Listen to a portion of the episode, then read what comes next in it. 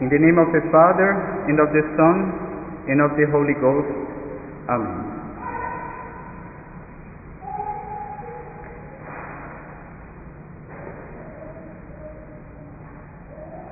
From the very first instant of his incarnation, the second person of the Most Holy Trinity assumed a complete humanity in the womb of the Virgin Mary. The Son of God became man, a true man. It means that he assumed body and soul in order to save us. He assumed the body and soul, the totality of our nature, in order to restore our nature in its totality.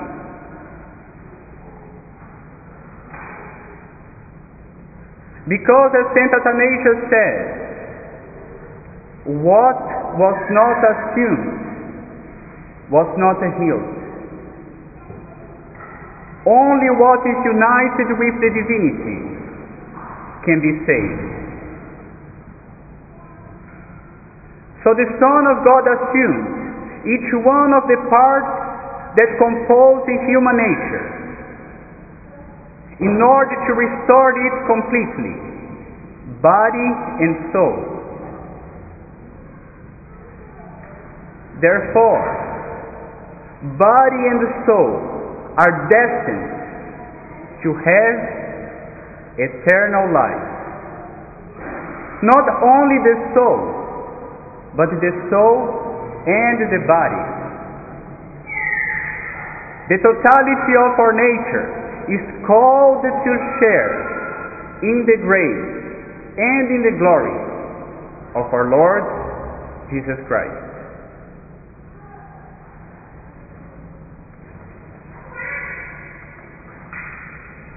During the centuries, many heretics tried to deny this truth of our faith.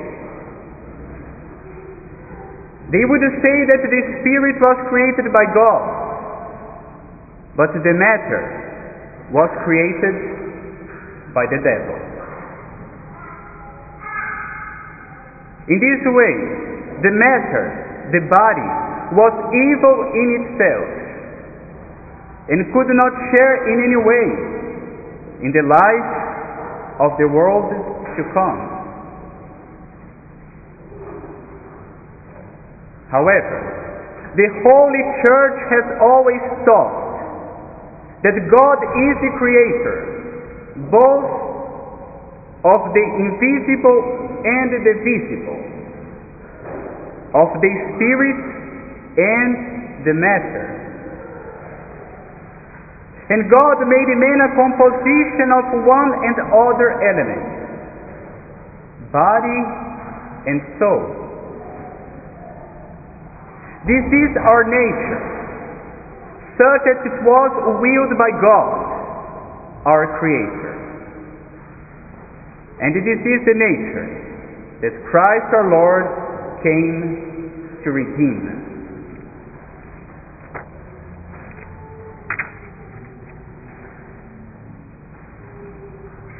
But what happens with this nature when we die?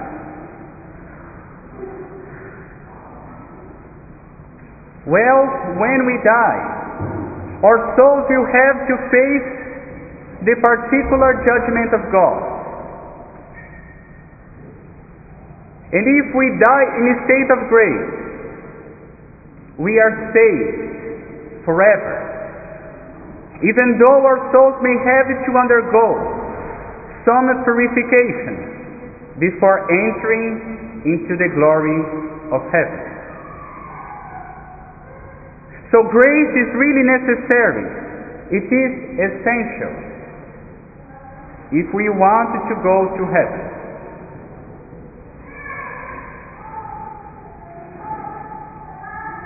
But if our souls will have to return to God where they come from. In the same way, our bodies will have to return to the ground where they come from. Because we know that God formed the body of the first man from the dust of the ground.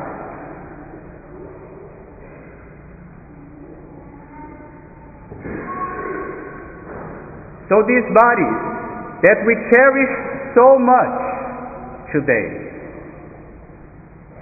will have to experience one day the corruption of the grave.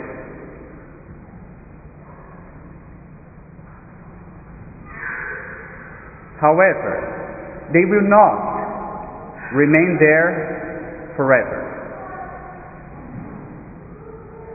My brethren, we should know that at the end of time, its soul shall be reunited with its body. At the sound of the last trumpet, there will take place the resurrection of the body. When all men shall arise from the dead, in order to appear before the judgment seat of Christ.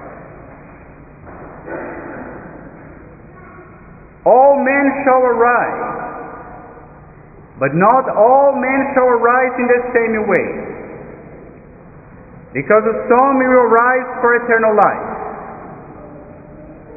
and some for eternal death.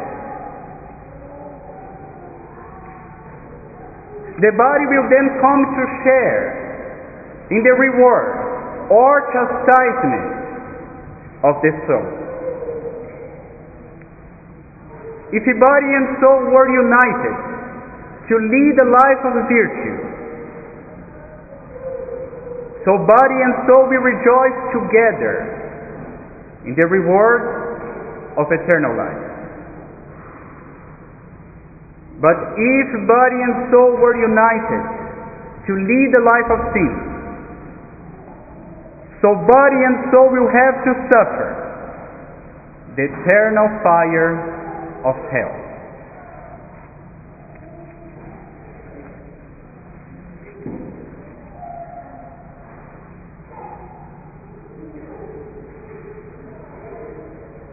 Today, in the Holy Gospel, one man deaf and dumb was brought before Jesus Christ.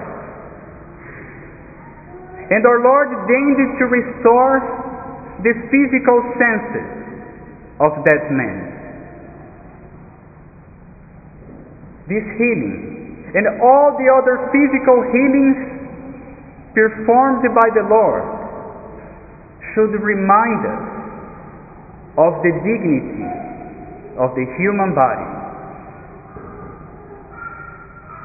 Because oftentimes our understanding about the eternal destiny of man is incomplete. We forget that our body also is called to experience the power of the resurrection of Christ and have eternal life. And if our body has such high a calling, it has also grave responsibilities.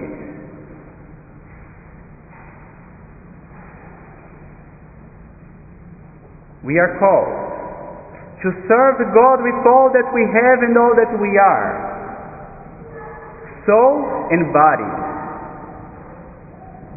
In this way, it, it would not be enough to serve God only with a part of ourselves.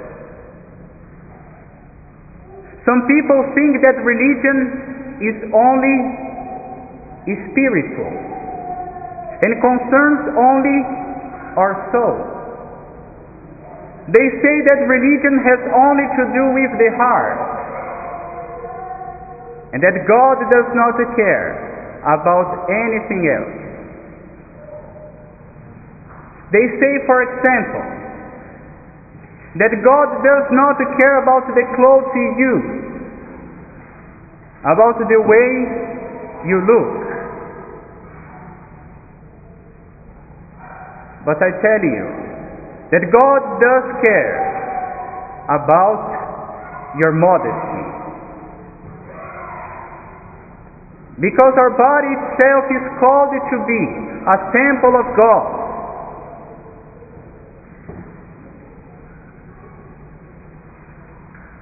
So I would like to invite you to think about the way you treat this temple of God. I would like to invite you to think about the way you dress. Is it to cover or to expose your body? to dishonor or to honor God.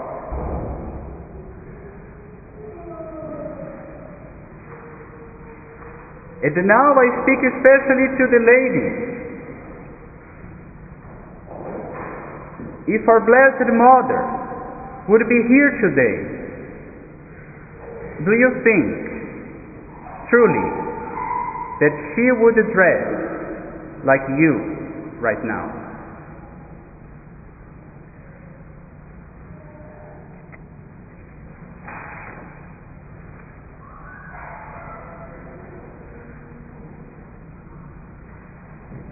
So, my brethren, it is time to think, and it's time to change.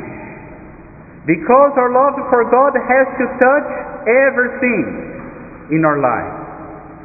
We cannot want to remove anything from His domination. Because or He is the Lord of all, or He is not the Lord at all. There is no halfway.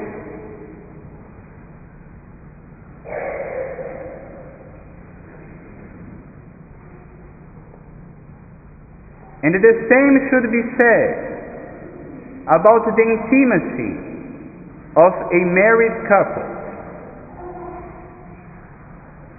You know, even this very personal domain has to be conformed to the law of God. Because we cannot say that we love God in our heart if we dishonor Him with our body. How can I say I love God when I serve the devil through impurity through drunkenness, through immodesty. We cannot light two candles. We cannot serve two masters. So we have to choose.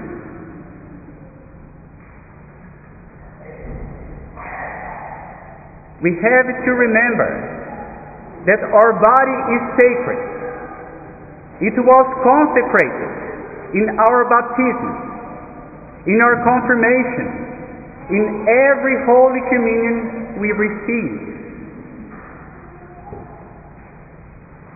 Our body belongs to God, and it has to serve God in the same way as our soul has to. St. Paul says, as you have used your members to serve uncleanness and iniquity unto iniquity. So now, now, use your members to serve justice unto sanctification.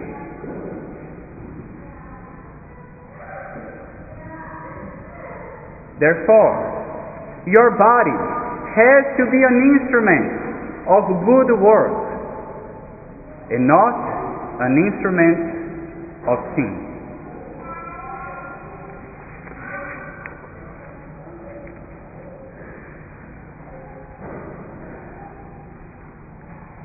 And because Faith teaches us that the final destiny of our body is not death, but resurrection.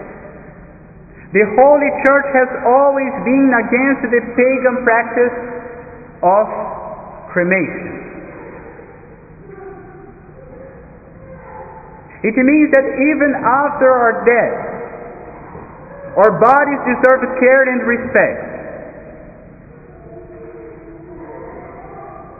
And that's why the traditional Christian practice is to repose the dead body in the ground, like we plant a seed, in expectation of the resurrection to come. This is our faith, and cremation is not a part of it, and has to be avoided whenever possible.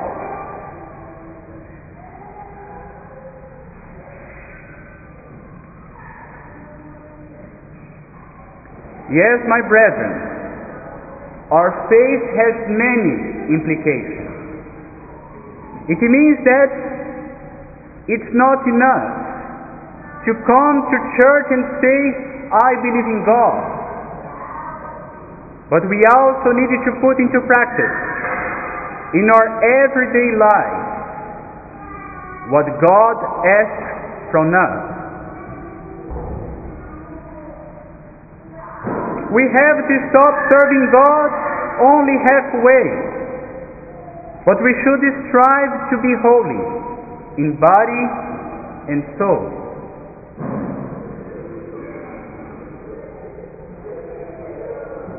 And the best help we can have in this regard is the most holy Eucharist.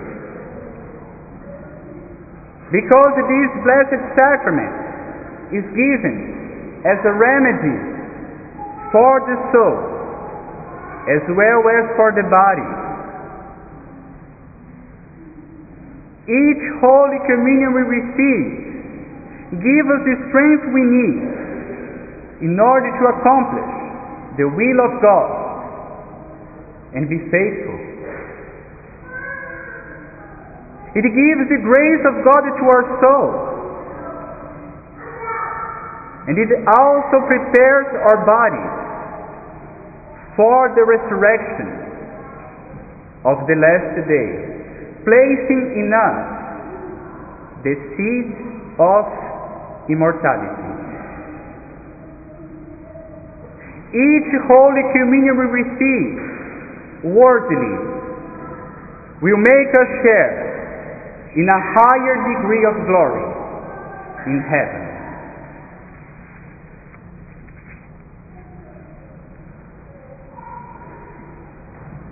So let us honor God with all that we have and all that we are, soul and body. Let us not try to remove any sphere of our life from His domination, but let us surrender everything. Because or He is the Lord of all, or he's not the Lord at all.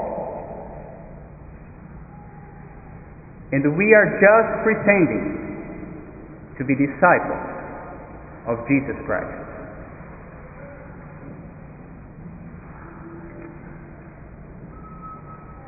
So let us pray that it's not the case for any one of us. In the name of the Father, and of the Son, and of the Holy Ghost. Amen.